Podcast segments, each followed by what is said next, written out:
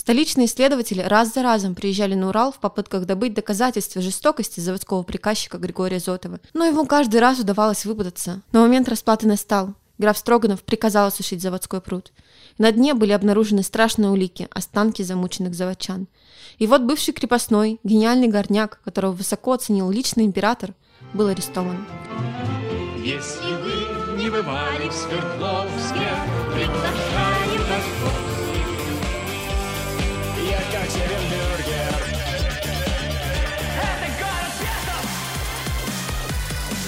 Всем привет! Меня зовут Лика, А меня Оля. и это наш новый подкаст «Однажды в Екатеринбурге». Мы будем находить самые интересные истории из истории нашего города и рассказывать их вам. Такого вы не найдете в школьном учебнике. И мы начинаем. Первая наша история о малоизвестном сегодня человеке по имени Григорий Зотов. Его судьба, конечно, просто поразительна. Он из крепостных крестьян. Однако Зотов получит признание, неограниченную власть, золото, а его правнук вообще станет бароном. Правда, слава это больше черный пиар, чем золотой. Прошло уже 200 лет с тех событий, а Зотов в истории остался под прозвищем «Кыштымский зверь». И стартует наша повесть с семейной драмы. Мы переносимся в Тулу в 1730-е годы. Все знают династию Демидовых, которая повлияла на развитие горного дела на Урале. А ты знаешь, Оля, откуда Демидовы тут взялись? Я думала, что они местные, если честно. Но если не местные, то, наверное, из столицы. Но, видимо, ты намекаешь, что они из Тулы. Да, Демидовы – тульские предприниматели. Собственно, в тех краях у них было много крепостных, а на Диком Урале – собственные заводы. Что же делать? Перевести крепостных на Урал? Бинго! И в этот список будущих горняков попала и семья Зотовых. На тот момент у них или не было детей, или был один. Года, может, от роду. Ребенок — это наш Григорий. Пока нет, его отец. И вот этот переезд, конечно, мероприятие не самое приятное. Бросать все нажитое и ехать на холодный далекий Урал. Здесь могла бы быть реклама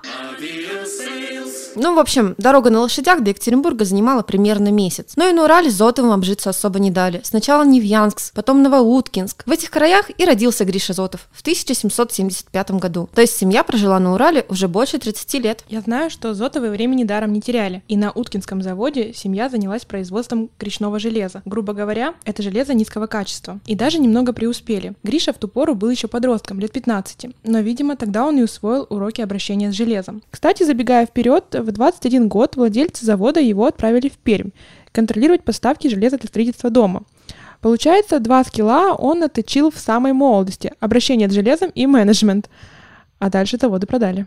Тут, кстати, интересный момент. Изучая историю Зотова, я заметила, что управление большими предприятиями золотой молодежью, ну, то есть наследниками, ведет к их разрухе. Вот какие у тебя ассоциации, когда говорят Демидовы? Ну, горное дело, сила, суровые уральские люди. Да, но вот внук Никиты Демидова, унаследовавший заводы, не был на Урале ни разу. Прокофий Демидов больше интересовался цветочками, я серьезно. Он увлекался ботаникой, собирал гербарий для МГУ и вообще был эпатажной фигурой. Как-то закупил много-много соли и устроил катание на санях в июле. У Прокофия водились ручные обезьяны, а однажды в Санкт-Петербурге он закатил такую лютую тусу, что по рассказам из-за перебора алкоголя скончались 500 человек. И так появилась песня «В Питере пить». Ну, в общем, грязное горное дело нашему стиляге из Москвы было неинтересно. И Демидов избавился от заводов, продав их Саве Яковлеву. Тот вообще выкупил много предприятий на Урале у разных владельцев. Как думаешь, Оля, сколько у него было заводов? Ну, может, 10? 22. 16 он купил и 6 построил. Но только вот собрал большую коллекцию и умер. А куда заводы? Конечно, детям. Причем Сава Яковлев мечтал, чтобы его уральские заводы оставались нераздельны, ведь так проще и эффективнее управлять делами. Но наследники заводы раздробили и даже людей стали делить. Из-за этого некоторым крепостным пришлось перейти с одного предприятия на другое. И тут ключевой момент в истории. 23-летний Григорий Зотов оказался на Верхесецком заводе, и его сразу поставили в топ-менеджмент.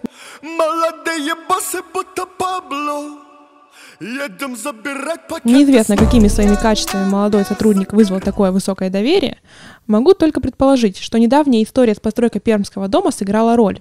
Еще, возможно, вся семья Зотовых была на хорошем счету у Яковлевых. Еще дед Петр успел поуправлять Невьянским заводом. Также приказчиками становились его дядя, отец и братья. Такая директорская династия получается. А, Яковлевы к этому моменту одни из богатейших людей страны. Конечно, миллионеры не будут ежедневно навещать свои заводы. Главное, чтобы доходы росли, а как там все это происходит, уже не важно. важно. Поэтому практически полную власть над Верхесецким заводом получает 23-летний Григорий Зотов. Я в 23 года могла максимум рассчитывать на управление, ну, маленьким магазином. А, Несмотря на возраст, Григорий оправдал надежды своих работодателей. Доходы при нем выросли до 3 миллионов рублей в год. Это на наши деньги примерно 12 миллиардов рублей. А когда деньги поступают стабильно, причин для беспокойства нет. Зотову стали доверять так, что он получил у Яковлевых право высылать в сибирские рудники провинившихся работников. Расширение производства, новое оборудование, качество изделий. Верх Исетский завод преобразился. В 1811 году он прославился как изобретатель. Зотов запустил машину для полирования артиллерийских снарядов, о чем даже доложили в столицу. В журнале Комитета министров сохранилась запись об этом событии и оценка.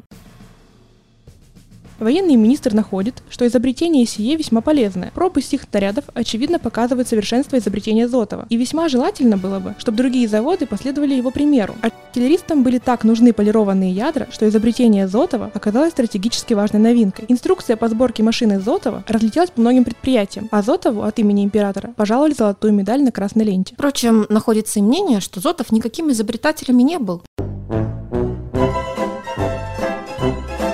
По некоторым данным, такие машины уже существовали, просто о них, видимо, в столицу не докладывали. И якобы Зотов просто подсмотрел идею, но итог все же один. Зотовские машины получили распространение. Был и другой крупный проект у Зотова. В 1815 году он задумал соединить реки Решетку и Чусовую. Зачем? Ну, а ты как думаешь? Ну, я знаю, что по рекам грузы сплавляли. Это какой-то речной путь? Не совсем. Он хотел, чтобы дополнительные воды в Верхесецком пруду помогали в работе заводских механизмов. Начали рыть канал, продвинулись аж больше, чем на 2 километра и вмешались экологи. Экологи? В общем, появилась мысль, что это вмешательство в природу может осушить часовую. Вырытое стали называть Зотовская канава. Хотел канал, получил канаву. Была еще одна вещь, которая прославила Зотова. На Верхесецком заводе изготавливали кровельное железо такого качества, что оно разошлось по всему миру. Продукцию под маркой Сибирь поставляли в Европу и Америку. По легенде, уральским железом покрыты Нотр-Дам-де-Пари в Париже и парламент в Лондоне. Я слышала об этом, кстати, но только вот историки не могут сказать однозначно, действительно ли именно верхесецкая продукция там использована. Между тем, где-то в эти годы Зотов получает от Яковлевых вольную. Спустя примерно 20 лет после работы управляющим становится свободным гражданином. И дальше Зотова ждет управление кыштымскими заводами. Но сделаем две важные остановки. Первая остановка. Зотов, можно сказать, вошел в высшее общество Екатеринбурга. Его семья бывших крепостных породнилась с Расторгуевыми и косвенно с Харитоновыми. О, я знаю усадьбу Харитоновых, Расторгуевых. Да-да, именно к этому моменту в истории, можно сказать, отсылает нас эта усадьба.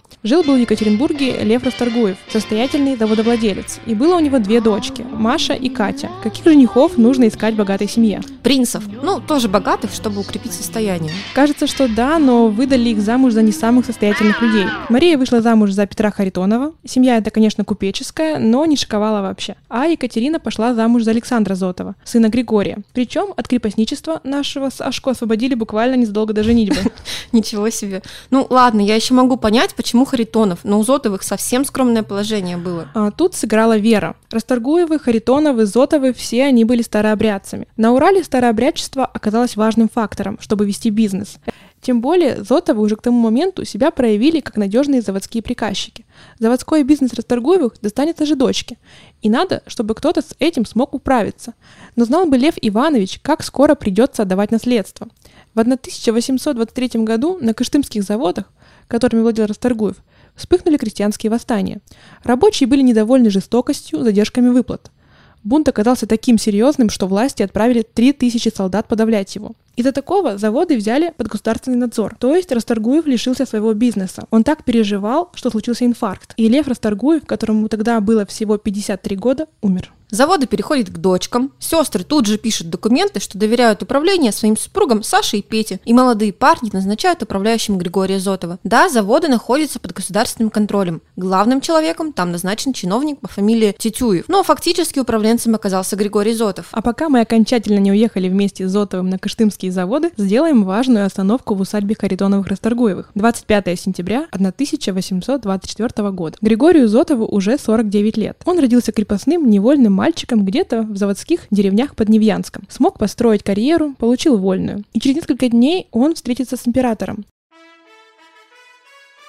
Александр I, путешествуя по Уралу, остановился в усадьбе Харитоновых Расторгуевых, то есть, по сути, в гостях у сына Григория. Это здание было, пожалуй, самым роскошным в Екатеринбурге, поэтому там не раз принимали самых высоких столичных гостей. И, видимо, тогда Зотов и Александр познакомились? Нет, чуть-чуть попозже. 26 сентября императору показали Верхесецкий завод, который произвел на Александра большое впечатление. Ему сообщили, что делами тут управлял Григорий Зотов. Император велел их познакомить. И вот бывшего крепостного на беседу пригласил сам император. Они проговорили целых полтора часа. Об их встрече известно со слов самого Зотова, записанных придворным медиком. Зотов называет встречу величайшим счастьем в своей жизни. В письме супруги император потом написал, что в первый раз в жизни встретил мужика с таким светлым умом и опытностью во всех отраслях горного искусства. В личной беседе императора интересовало, почему на Верхесецком заводе полный порядок, а на государственных дела идут хуже. Зотов на это открыл государю такую мудрость. На казенных заводах много начальников, а зарплаты низкие. А у них начальник один знает всех рабочих лично, и зарплата выше в два раза. Тогда император спросил, можно ли госпредприятие тоже поставить в хорошее положение. И Зотов, видимо, намекая на себя, ответил, что можно и даже не трудно. Просто нужно на каждый завод по опытному начальнику. Но спойлеры, Александр I Зотова ни на какой завод начальником не позвал. Зато через год Зотов, воспользовавшись этим знакомством, выпросил освобождение кыштымских заводов от государственного управления. Впрочем, эта встреча задокументирована только одним источником. И, судя по всему автору, то есть лейб-медику Тарасову, очень импонировал Зотов.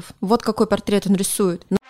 Наружность и осанка Григория Зотова при первом взгляде обличала в нем светлый натуральный ум, сильный характер и гениальную способность в горном производстве. Орлиные глаза его показывали необыкновенную прорицательность. Разговор его о делах серьезных всегда состоял из афоризмов. Высокий рост, атлетическое сложение, окладистая короткая борода, кучерявые с проседью на, на голове волосы и особенное приличие в обращении. Невольно возбуждали к нему особое внимание и уважение. А теперь едем. Куда? Ну, в Кыштымский округ, где Зотов заправлял с 1823 года. Он, напомним, теперь получил власть над целым заводским округом. Он обустроил лучший завод на Урале, ну, Верхесецкий. Он признан изобретателем. Его сын – муж богатейшей девушки Екатеринбурга. Им восхищается сам император и даже выполняет некоторые просьбы. Ему, безусловно, доверяют заводовладельцы. Да и начальство теперь – это два пацана лет 30. Собственный сын Александр, да дальний родственник, можно сказать, Петр Харитонов. Тому, кстати, через пару лет уже вообще не до заводов будет. В 1826 году его избрали городским головой, ну, то есть мэром. Представь себе, какая неограниченная власть в руках у Зотова.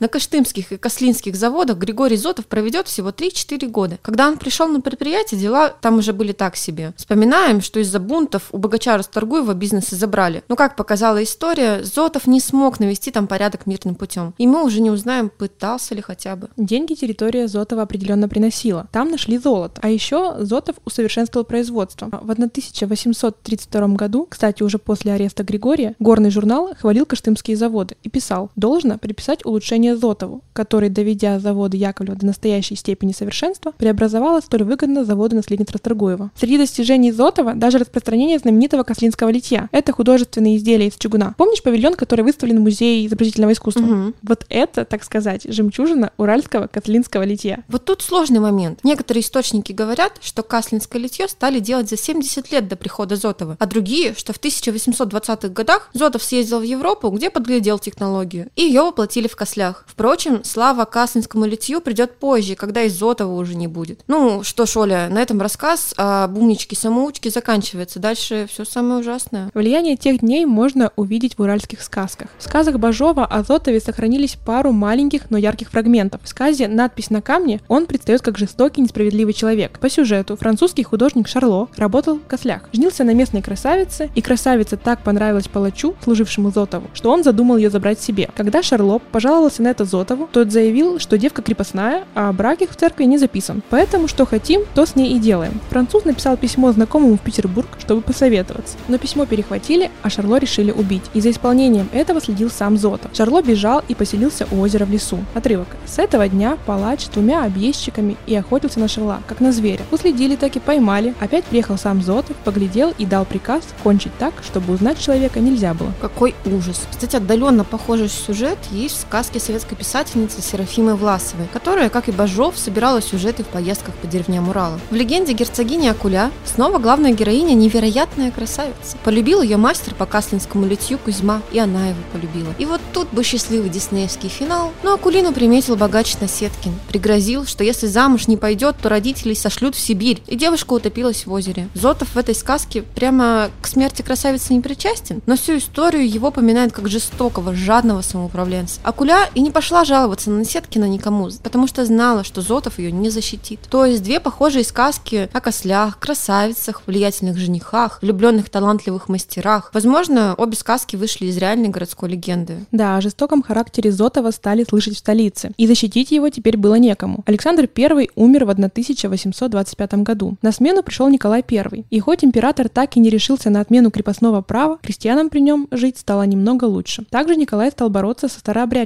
а Зотов как раз придерживался этой веры. В общем, слухи о строгих порядках долетели до столицы, и на Урал стали засылать ревизоров. Но никаких нарушений эти господа каждый раз не находили. А между тем в столицу дошло письмо от рудничного мастера Хлобыстина. Он пишет, что Зотов нашел на башкирских землях золотые пески, купил земли, а властям о золотодобыче не сообщил. Пишет про строгие наказания кнутом и про двух крестьян, которых по приказу Зотова застрелили за то, что они хотели подать жалобу во время приезда Александра I. После такого отчета в 1826 году в игру вступает граф Александр Строганов, которому поручено осмотреть заводы Расторгуевых, и впечатления его разительно отличаются от тех, что получил Александр I. В докладе Строганов пишет, что каштымские заводы приносят доход, но, цитирую, «ни заведение новых машин, ни особенные средства, заменяющие силы человеческие, не содействовали в том. Для увеличения доходов и ненасытного корыстолюбия стали работы возлагать без всякой соразмерности с силами человеческими. Строгая взыскательность обратилась в жестокость и тиранство. Помнишь, когда-то деда Зотова оторвали от родной земли и отправили на Урал. А теперь под его управлением крепостных забирают из деревень за 100-200 километров от дома. Некоторых целый год не отпускают повидаться с родными. На добыче золота крестьяне работают по 12 часов и днем, и ночью. Нету рабочего народа ни выходных, ни праздничных дней, а кормят его только одним хлебом. Строганов пишет, что живут рабочие в тесных казармах и в землянках даже зимой. Ого, да тут э, уже на несколько лет лишения свободы. А это еще не все. К добыче золота привлекают мальчиков с 12 лет и девочек с 14 лет. Строганов указывает, что девушки вынуждены жить с мужчинами в одних казармах. И, цитирую, «Они редко, по подозрению в похищении золота, подвергаются обыскам, самым для их пола неприличным и оскорбительным. Рабочим ставят жесткие планы. Если план на участке не выполняется, то Зотов наказывает начальников участка. И чтобы не быть наказанными, те жестко контролируют своих работников. И тут вряд ли пропагандировали тимбилдинг, когда есть розги и палки, зачем что-то усложнять. Строганов пишет,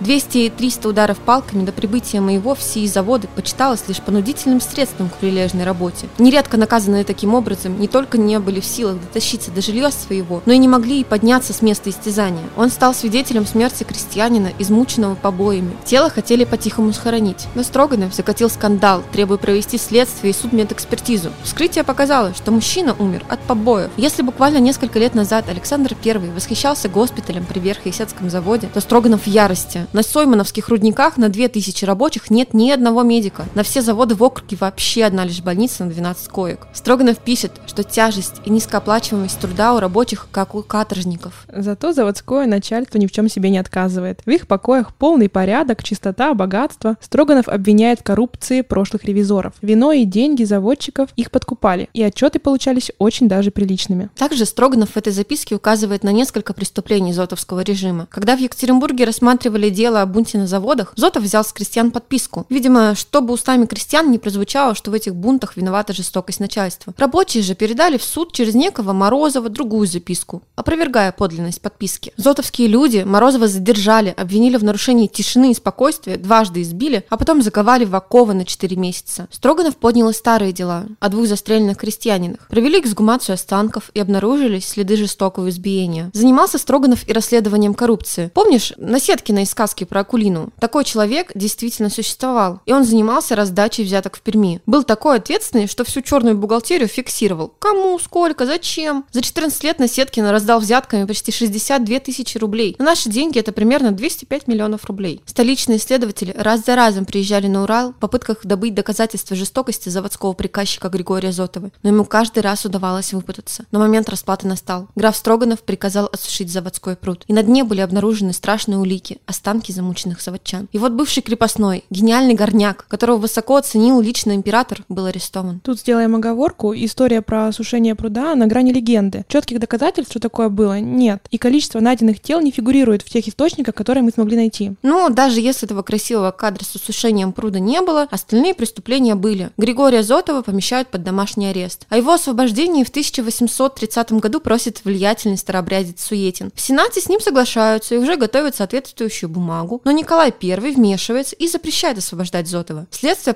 продолжается аж до 1837 года. Если честно, мне кажется, Зотов в эти годы жил полной жизнью. Можно ли уверенно утверждать, что за все 7 лет Зотова держали под пристальным контролем? Как туманная история заключения Зотова, также туманна и его дальнейшая судьба. И Петр Харитонов, и Григорий Зотов были отправлены в ссылку. Официально в Кёксголем. Сейчас это город Приозерск в Ленинградской области. Но есть и другие сведения. Якобы Зотова отправили на Кавказ, и там он продолжал управлять староверами Урала на удаленке. А есть и версия, что Зотов и Харитонов славно устроились в Санкт-Петербурге.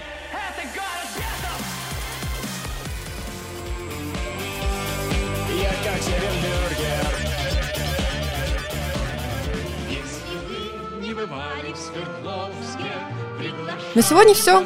Оля, а ты как думаешь, чем занимался Зотов под домашним арестом в Екатеринбурге? А Мне кажется, за ним все-таки следили. Ведь если нет, то почему он просто не сбежал за границу? Связи и деньги на это есть. Друзья, нам интересно, а что вы думаете об этом? Будем ждать ваших комментариев в нашем паблике во ВКонтакте или в Телеге. Подписывайтесь на подкаст «Однажды в Екатеринбурге». Ставьте лайки, сердечки, огонечки. Всем пока!